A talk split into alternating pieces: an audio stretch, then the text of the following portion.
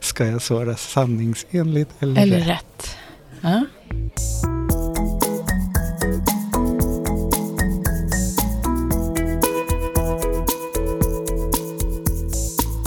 Hur vet vi vad som är bra? Hur vet vi att det blir bättre? Kafferast i Kunskapsfabriken. Välkommen till Kafferast i Kunskapsfabriken, Anna Thalén. Tack så mycket Mårten. Vem är du? Jag är eh, nyligen 50 år fyllda. Mhm. Jajamän. Eh, jag är mamma till eh, två tonårspojkar. 16 och 18 år. Och jag är stödpedagog i neuropsykiatri. Mhm. Vad Men- gör en sån? Ja, det funderar jag lite själv på. Men ehm, Det är bra. jag har väl kommit fram till att eh, mitt mål blir att hjälpa dem som ingen annan hjälper. Mhm. Mm. I skola, vård och omsorg. Okej. Och du hjälp, vad är det du hjälper dem med då? Jag hjälper dem främst med att förstå varför det är annorlunda i hjärnkontoret när man har neuropsykiatriska funktionsnedsättningar. Och skälet till att du har ganska bra koll på det är att du har det själv. Ja, jag har autism, Mm. Asperger. Mm. Och det vi ska prata om idag är på något vis hur funkar autism i verkligheten? Eller i din verklighet då kan vi ju prata om. Liksom hur du upplever att autismen funkar i din verklighet. Mm. Och då är det en ganska bred fråga. Ja. Så det blir såklart det första krångliga i autismen. Mm. Att svara på en bred fråga. Och då skulle jag vilja säga, ja, i vilket område då tänker du på? Om vi tänker eh, till vardags på jobbet. Eh, till vardags på jobbet så funkar den så här att eh, jag behöver bestämma när jag ska äta lunch och när jag ska gå på toaletten.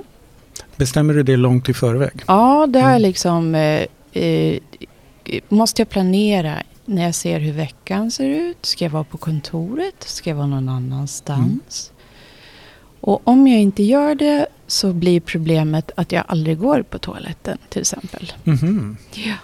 Och det där var ju lite skämmigt innan jag förstod att det handlar faktiskt lite om det här med signaler när man har autism. Vad är signal, vilka sorts, alltså vanliga, Vanliga- kroppens vanliga signaler? Kroppens vanliga signaler. Jag är kissnödig-signalen. Typ. Eller jag är hungrig-signalen. Eller jag är mätt-signalen. Eller jag är trött-signalen. Mm. Eh, och då blir det svårt att styra dem liksom automatiskt under en dag. Eftersom Mm. de inte är automatiska.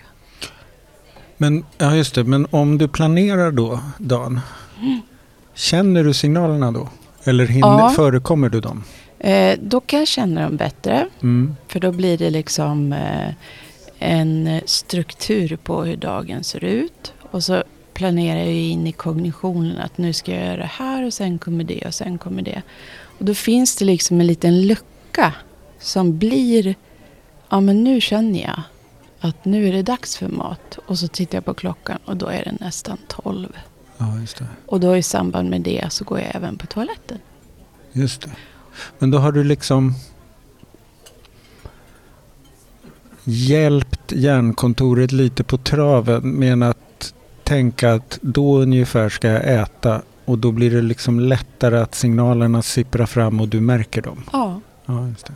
För att man gör ett schema över sin dag. Just Egentligen så gör man ett schema. Det gör ju alla. Alla Ja, har ju liksom, ja men då ska jag göra det sen och så ska jag hinna med det där och så ska jag göra det. Och så går alla upp på morgonen och så kokar man sitt kaffe och så där automatiskt. Men skillnaden blir för oss att ska vi sänka stressen i vår vardag. Då behöver vi också rent visuellt skapa scheman. Mm. Och då är det så intressant för då blir normalstörda jättestressade. Mm. Och så säger de, jag har ett schema på det här så går det ju inte att ändra. Och så säger jag, det är precis det det gör. Det är som med en budget. Man Ja. gör en budget för att kunna spräcka den. Ja, precis. Och det är, någon mån så är schemat en slags budget kanske. Någon slags eh, budget över dagens resurser på något sätt. Ja, Mm. det kan man säga att det är ja. För det är ju inte arbetet på kontoret när jag sitter precis i analysen eller läser lagen eller Nej, gör någon det. sammanfattning som är det jobbiga. Utan det jobbiga är ju allt som sker däremellan. det där som är att vara människa. Mm, Mm. typ. Men eh, om man tänker sig istället för arbetet, hur, hur hanterar du med din autism ditt liv hemma då med barnen och det? Det blir egentligen samma sak där. Det blir liksom hela tiden en struktur, ett schema, eh, invanda rutiner. Mm. Och invanda rutiner ger ju lägre stress. Mm. Och grejen är ju då speciellt med MPF att det kan vara svårt att följa rutinerna. Men nu är ju jag så gammal så jag håller ganska hårt vid dem. Just det. Och det gör ju att det blir faktiskt lite lättare. Att jag liksom vet vad som ska hända på en måndag, på en tisdag. På onsdagen då är det alltid dusch med hårtvätt. Det är lång dusch. Mm. På söndagen är det också lång dusch med hårtvätt. Men däremellan är det kort dusch. Just det. Ja. Så slipper du sitta och tänka att nu var det länge sedan jag tvättade håret. Mm. Alltså att leva och ta hand om sig är ju förstås att man hittar sina sätt att ta hand om sig och vårda sig genom dagarna. Sådär. Men var det där något du lärde dig utifrån dig själv eller var det något du lärde dig utifrån att du fick reda på att du hade autism? Jag lärde mig själv tidigt hur jag skulle liksom trockla mig igenom. Mm. Nu har jag till och med... Du, nu har jag glömt vad du ställde för fråga. Det är så här typiskt. Man liksom tänker på svaret och så glömmer man vad du säger. Ja, ja, För att man kan inte ha det kvar i kortminnet. Nej, Det då- är det som är så intressant. Okej. Var det när du fick reda på att du hade autism, hade du redan lärt dig de här grejerna då? Så var det. Jag fick reda på det när jag var, var jag 43. Och då hade ju jag lärt mig jättemånga saker hur jag skulle göra med grejer. Men grejen var att då visste jag ju inte att det var autismen. Utan jag trodde ju att det var jag som var fel. Mm. Och det upptäcker man ju ganska tidigt. Och redan som barn så hittar man ju olika sätt att ta sig igenom. Sånt som är besvärligt. Ja. Varför gör de där så där? Varför Mm. tycker inte jag att det är roligt? Varför ser inte jag någon mening med att hålla på och brevväxla?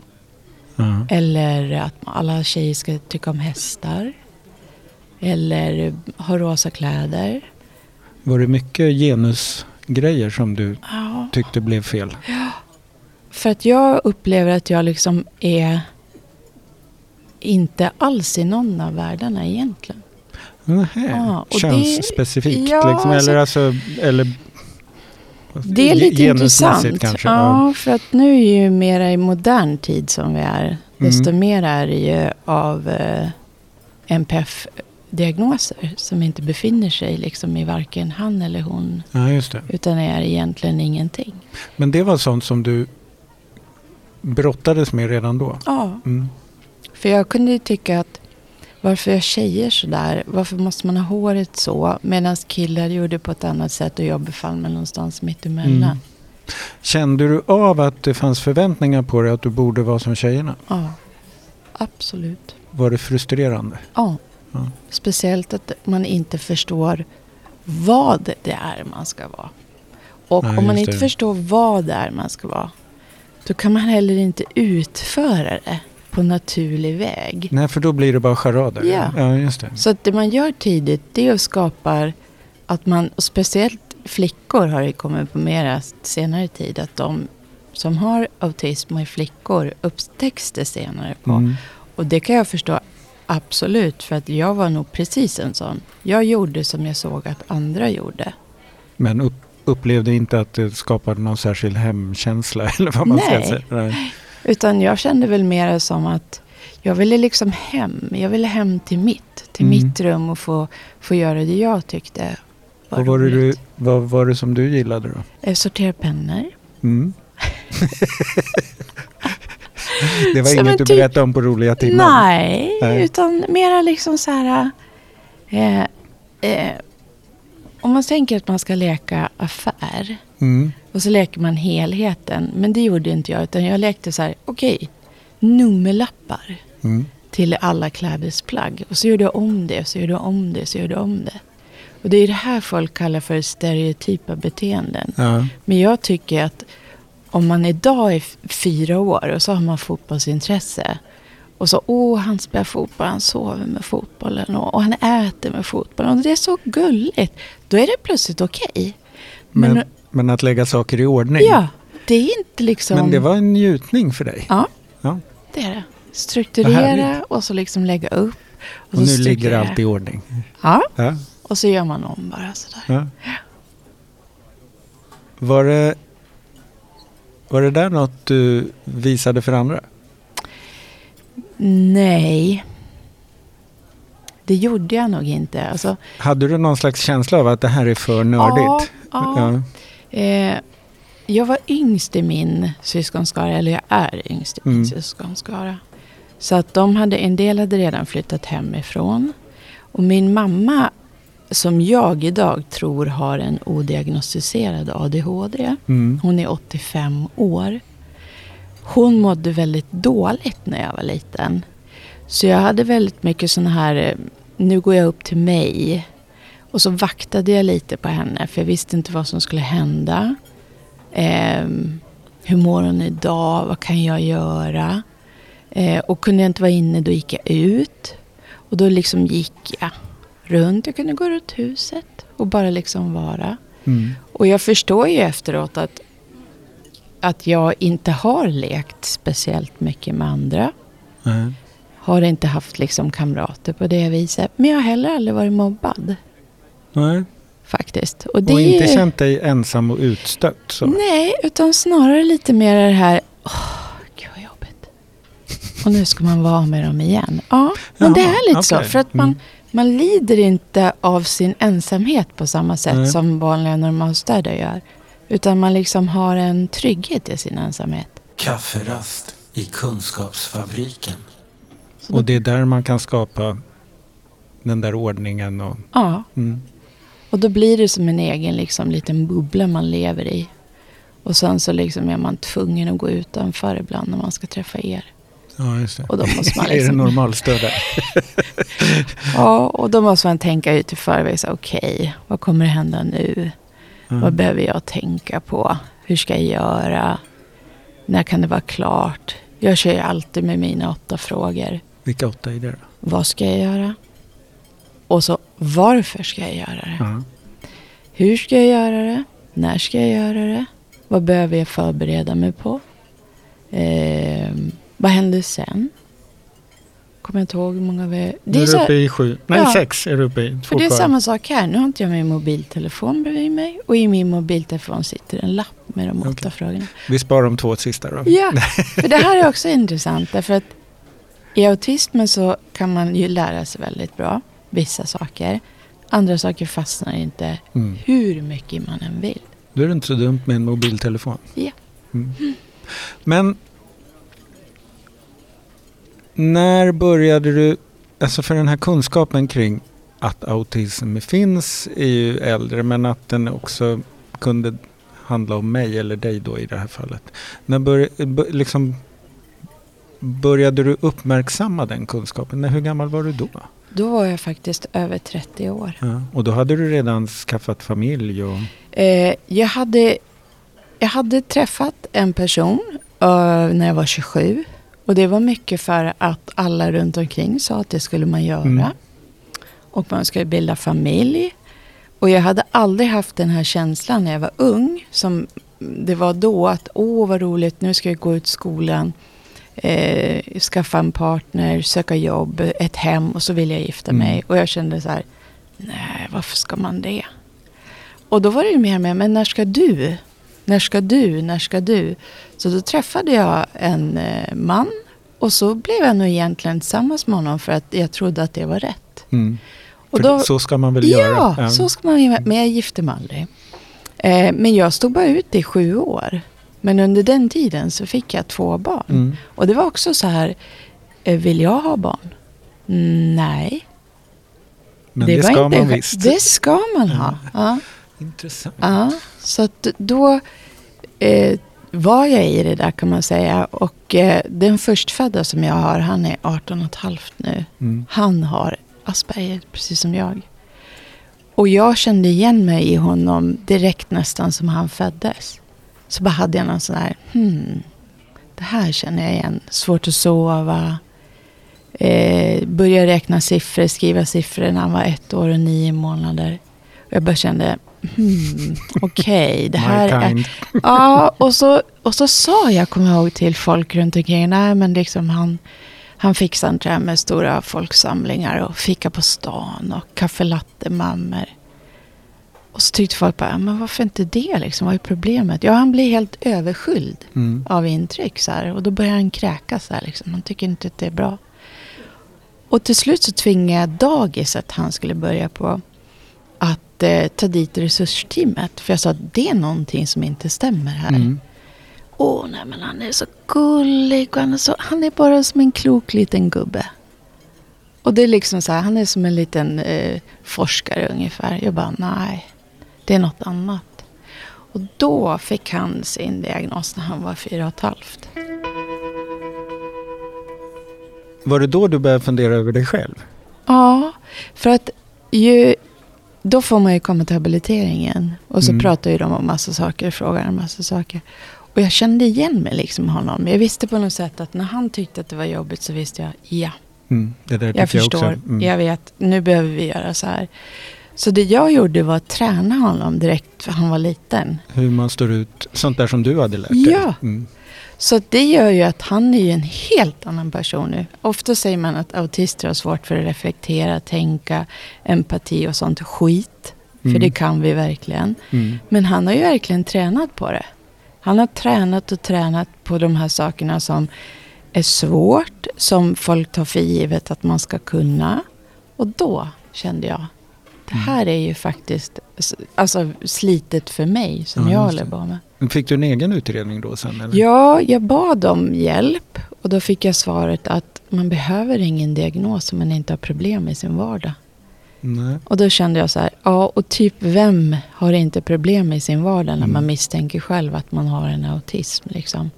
Men det är lite det här av det som jag känt hela tiden att de normalstörda är betydligt mer rädda för diagnoser och Mm. sånt än vad vi med diagnoser är. Ja, är det så? Eller, Ja. är det, eller var du lite lyckligt lottad?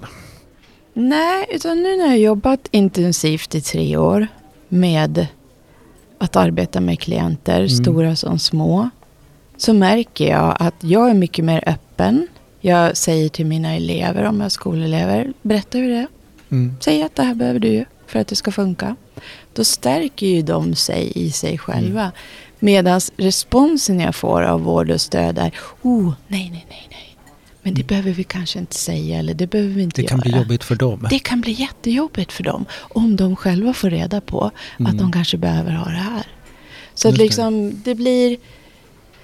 Ja, det är jättetydligt. Det är en rädsla för att liksom istället kunna säga så här, men du, vad bra att du säger det. Mm. För då skulle vi kunna göra så här istället. Som när du sa, eh, skicka meddelande till mig, ska vi ta en intervju? Och då säger jag, vilka frågor har du tänkt dig? Mm. Och så skickar du iväg frågorna. Istället för att säga, ja men det tar vi då. När vi. Ja, just det. Mm.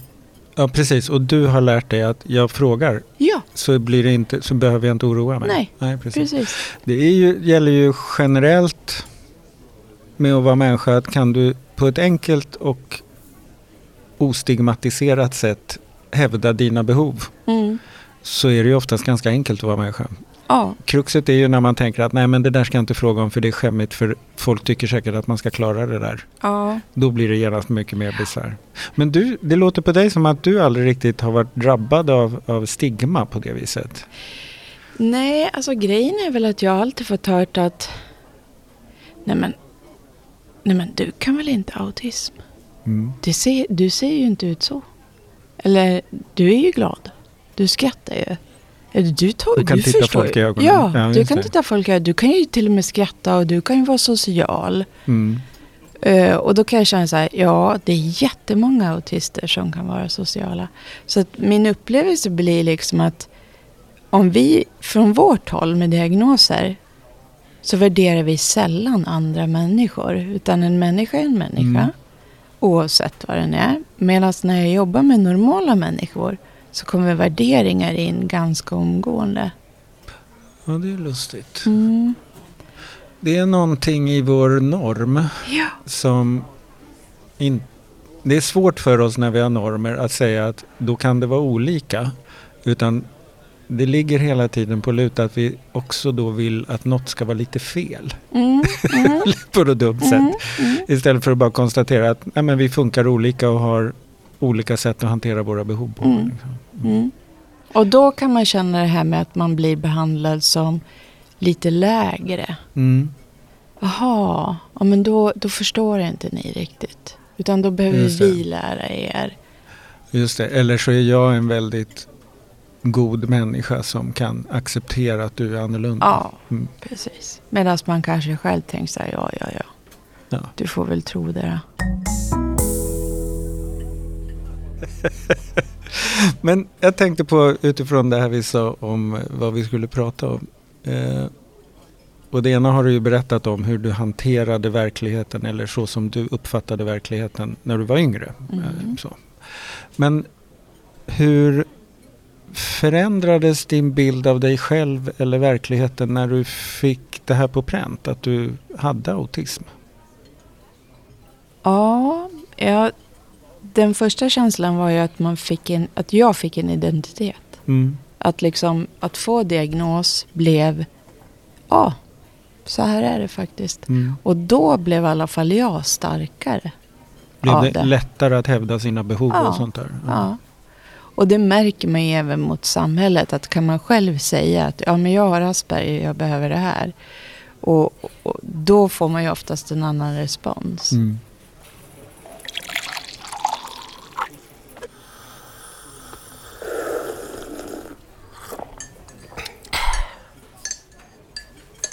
Jag brukar säga så här ibland. Låt oss vara med men låt oss vara i fred. Ja, Den är bra. Det är Den är riktigt bra. Vad lägger du i det då? Jo, att eh, om man ska vara med i sammanhang eller sådana här saker så brukar jag förklara för de unga jag har att det kan vara jättelätt att prata med någon som man möter på ICA. Det har Mm. inte jag några problem alls med. Då kan jag stå och prata hur länge som helst. Snarare tvärtom, att jag kan bli fast någonstans. Eh, för det bara kommer upp en sån situation. Och så pratar man så här, bla bla bla bla. Medan man sen i, ja men kan inte du komma på julfikat hos oss imorgon? Det är ju hemskt. Är det tortyr? Det är fruktansvärd tortyr. Men om någon skulle säga så här, kan du föreläsa för 400 personer? Mm. Japp. För då är dispositionen lagd. Just det, jag tänker på de här frågorna du brukar ställa dig. På frågan om, om ett adventsfika så är det svaret är jag vet inte på varje. Ja, typ. Varför? Ja. Hur länge? Vad Ja. händer sen? Det är liksom, ah, jag har ingen aning.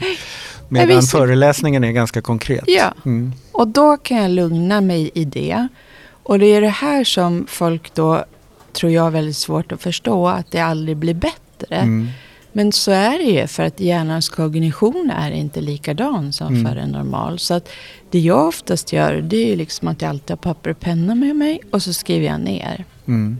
Därför att jag kommer inte ihåg dels vad folk säger, för kortminnet funkar inte så. Utan jag måste medvetet tänka hela tiden. Och om jag då ska hämta ett svar åt dig så måste jag hämta det från långtidsminnet. Och det betyder att det tar mer energi. Så om man då bara säger kom över och ta en fika. Då kommer jag ju aldrig över. Nej. För det blir ju för jobbigt. Det är för mycket obesvarade frågor på Ja. något sätt. Ja. Ja. Du, för du vet inte vilket minne du ska leta efter för att veta varför du ska gå dit. Nej. Och då Just det. måste jag säga kanske typ, ju nu är jag så gammal.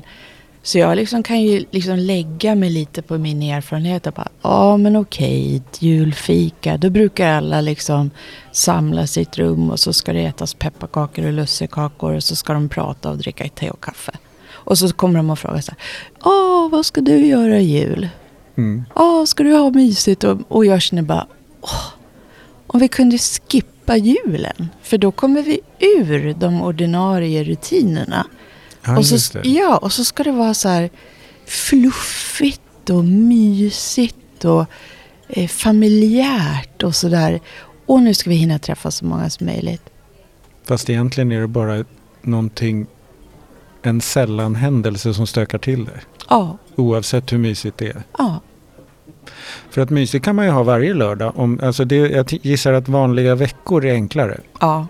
Det. Även om det är skillnad på vardag och, helg. Mm. Så, mm. Men det är det ju.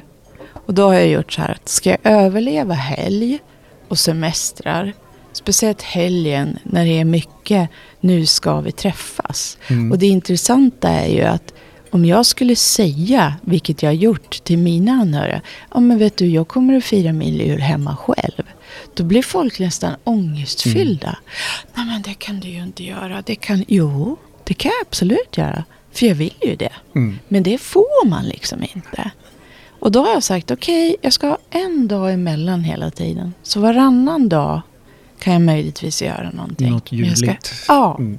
men däremellan ska det vara tomt. För annars är man som autist slut Mm. när jullovet är över.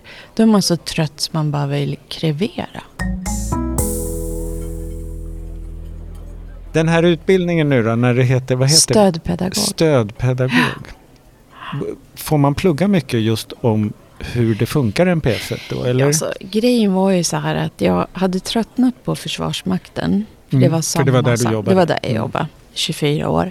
Och då fick jag min diagnos ungefär i samma tid. Och kände att men jag får ingen kunskap om det här. Nej. Det var liksom mer att här får du en diagnos på pappret och sen så kan du hitta på lite själv vad du vill göra. Och bästa sättet att lära sig något om det var ju att utbilda sig till Ja. det då. Ja, Så att jag läste Smart. ett helt år om bara neuropsykiatri Mm. och alla möjliga saker. Och, Och då hade du dig själv som ja, referenspunkt hela Ja. tiden? Mm. och jag kom också in på utbildningen tack vare att jag hade egen diagnos. Jaha. Ja. Smart av dig. För annars så måste man ju vara undersköterska Mm. och ha mycket vårderfarenhet och sådär. Okej. Och det var inget svårt att få jobb heller eller?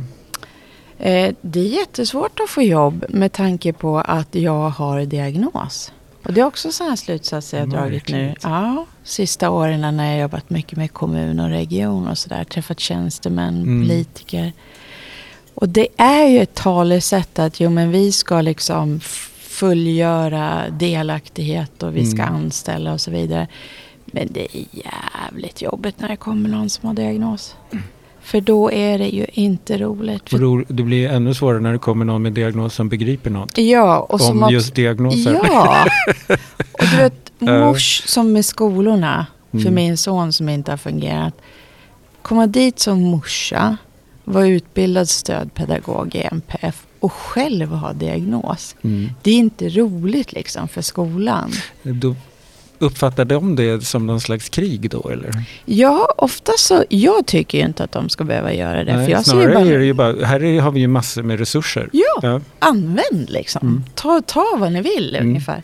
Då blir det jobbigt för att eh, nu är det ju så här att eh, så här har vi gjort i alla år. Och det tänker vi fortsätta med. Mm. Och vi har så många Det är specialister. roligt med kunskapsskolan eller vad de kallar det för. Men att tillägna sig någon kunskap, det är inte deras grej. Lära ut det de har bestämt sig för att de kan, det funkar bättre.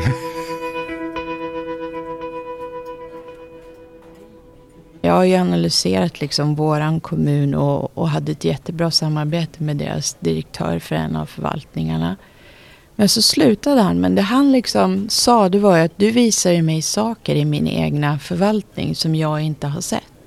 Som jag inte har förstått hänger ihop. Mm. Då tycker jag att då, har man liksom, då är det skitbra samverkan. Mm. Men när det kommer liksom till att möta alla dessa tjänstemän och nu ska vi börja jobba på att vi faktiskt måste tänka om lite här nu.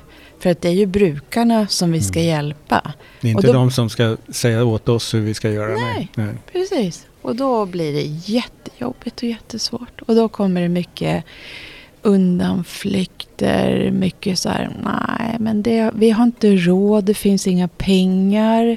Och sen kan jag komma med en analys som är, eh, jag tror att problemet blir att jag försöker förklara ibland hur jag tänker. Och det är att kommer det någonting in, Mm. om någon säger någonting eller jag hör någonting, så börjar liksom, då går min hjärna igång. Oavsett om jag vill det eller inte. Och sen så snurrar det runt där inne i någon sån här supereffektivitet. Och så trycker någon på enter. Och så kommer det ut ett kassakvitto med lösningen. Mhm. Och det är inte Du är som riktigt... professor Baltasar. Ja. Mm. Ja men just det! Mm. Baltasar. ja. För då, då märker jag att då blir det ju, då blir det ju problem. För jag Ja. tänker mycket fortare. Och, och gå rakt på att presentera ett förslag till lösning. Ja, Mm. och det Det kan ju folk ibland känna sig lite kränkta av. Och så in i... Mhm. ja, precis. Mm. Men det är ju spännande det här med det har väl med normen också att göra då att det är enklare för samhället eller det etablerade samhället att tänka att det här med funktionsnedsättningar ska vi ta hand om. Men när funktionsnedsättningarnas själv, egna kunskaper kommer att säga fast jag tror att vi behöver förändra samhället så här, då blir det jätteknepigt. Ja. Det är ju när alla kan erkänna att mer kunskap är bra och särskilt när man kan göra kunskapen till hitta lösningar. Mm. Så tänker man, men det kan väl ingen ha något emot. Men då blir det jätteknepigt. Då kan, en förvaltning kan inte riktigt hantera det. Nej, och speciellt tycker jag nivåerna på politiken, tjänsteman Mm. och personal. De är liksom på något sätt så långt ifrån varandra samtidigt som de ska vara så nära varandra. Ja. Och släppa in den här kunskapen och vända det till att inte, inte det här att nu ska vi ta hand om Nej. brukarna. Utan nu ska vi lyssna och ge Mm. det stödet. För det, det är vår uppgift. Mm. Men vad jag än är, nu jobbar jag även som boendestödjare åt en brukare. Så är jag ute efter att, ja men har ni frågat? Har ni frågat brukaren? Har du frågat eleven? Hur eleven vill ha det? Och det har man sällan gjort. Ja. Utan man liksom, nej men man utgår ifrån att Vi vet vad som behövs. Ja. Mm. vi vet att så här ska det vara och nu är det bara att... Och då kommer den här normalstörda frustrationen. Och då tycker den normalstörda till slut att ja, men nu, nu anser jag att det räcker, säger de. Nu har vi lyssnat nog på er. Nu har vi liksom lyssnat. Nu är det bara för den här eleven eller den här personen att finna sig i Mm. det vi har att erbjuda. Hur vet vi vad som är bra? Hur vet vi att det blir bättre? Du har ju berättat det, det är när du går på affären och läser innehållsförteckningar. Ja, just det. Precis, det stämmer. Och det är fantastiskt roligt. Ja. Och rogivande. Ja, det är Mm. det. Och det värsta av allt är att min Willys butik har under oktober och november förändrat i hela affären. Jag har varit gråtfärdig. Jag har Var varit är gråt... Mariekexen? Ja, men det är ingen ordning alls. Ursäkta, vi bygger om. Och jag kan känna, vad fan. Det är som Och- att sticka in kniven och vrida om det. Ja, det är faktiskt det. Och Mm. då, då, då vet inte jag om folk fattar att man kan nästan börja gråta när man står i affären. Mm. För att det är inte den strukturen man är van med. Och i den strukturen man är van med så finns det en trygghet och en avlastning. Samtidigt då att få liksom, åh jag läser innehållsförteckningarna på de här sakerna. För det konstigt nog ger mig en tillfredsställelse. Men det är en sorts... Det är som att sortera pennor lite grann. Mm. Mm. Det är en form av, man aspar av sig brukar jag säga. Aspar av sig. Ja, Ja, man aspar av sig. Man gör liksom det som... Eh, det kan man göra både när man är stressad och när man är glad. Mm. Att liksom, en del gnuggar händer. Mm. Eller man sitter och, och gör någonting annat. Där. Så, och då brukar jag säga att man behöver gå och aspa av sig. Och det är jätteviktigt. Mm.